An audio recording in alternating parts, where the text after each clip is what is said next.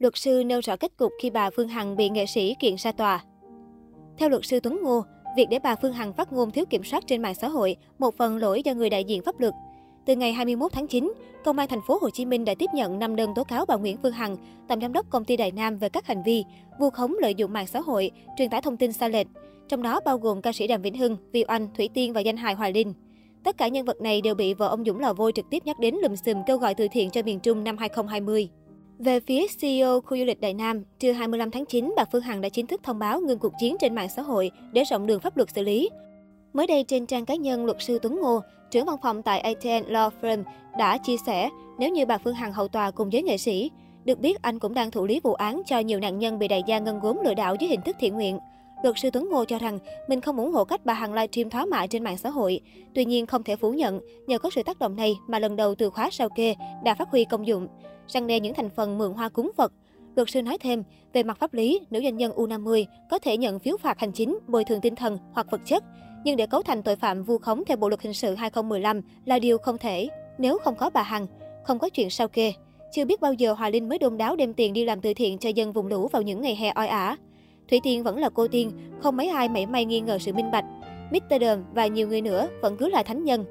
Thế nên mặc dù tôi rất không ủng hộ cách nói có phần thô lỗ, cục cằn của bà Hằng mỗi khi bà livestream để chỉ bới một ai đó, nhưng khi thấy bà Hằng giữa tứ bề thọ địch, mà kẻ địch ấy chính lại là người bà đi tố cáo, thì tôi lại thấy thương hơn là giận bà.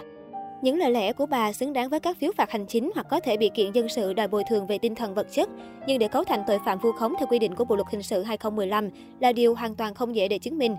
Điều tôi quan tâm hơn ở đây là sự phản kháng tập thể của rất nhiều người sẽ kéo bà Hằng dấn sâu vào những vụ việc mất nhiều thời gian công sức. Và có vẻ như rồi đây, ranh giới giữa đối tượng tình nghi và bị hại đang bị xóa nhòa và người thường khó để nhận biết bà Hằng và phần còn lại, ai mới là bị hại hay bị hại là chính chúng ta. Có thể rồi đây, bà Hằng sẽ bị dính những trách phạt hành chính. Điều này giới chuyên môn, hiểu chuyện chắc ai cũng có thể nhận ra. Thế nhưng những điều khuất tất mà bà Hằng đã lên tiếng, góp phần phanh phui sự thật, đều có được điều tra tới cùng, hay họ bị làm lu mờ đi bởi những chuyện ồn ào khác. Niềm tin của người dân không nằm ở việc bà Hằng bị phạt bao nhiêu tiền hay phải bồi thường cho ai đó bao nhiêu tiền vì những phát ngôn thiếu chuẩn mực của bà, mà nó nằm ở chỗ điều bà nghi vấn có được làm rõ hay không, chắc chắn là vậy. Là người từng đứng ra tố cáo những cá nhân lợi dụng việc từ thiện để trục lợi, luật sư Tuấn Ngô khẳng định, người đại diện pháp luật cho bà Hằng chưa phát huy tối đa vai trò của mình. Tôi không biết những luật sư của bà Hằng cứng tới mức nào, nhưng việc để bà ấy phát biểu một cách thiếu kiểm soát có phần lỗi của họ, vì họ đã không can gián hoặc không thể can gián bà.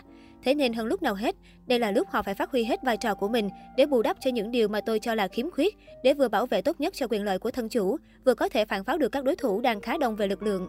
Kết quả của cuộc chiến giữa bà Hằng với các nghệ sĩ cũng sẽ ít nhiều ảnh hưởng tới nhuệ khí, tinh thần của những người đang miệt mài đi tố cáo những thủ đoạn tinh vi trong hoạt động kêu gọi từ thiện của Giang Thị Kim Cúc, trong đó có tôi. Tôi không đánh đồng các nghệ sĩ đang bị bà Hằng tố cáo với Giang Thị Kim Cúc, nhưng thực lòng, nếu đem niềm tin nội tâm lên bàn cân, tôi thấy nghiêng hẳn về phía bà Hằng, luật sư Tuấn Ngô nhấn mạnh.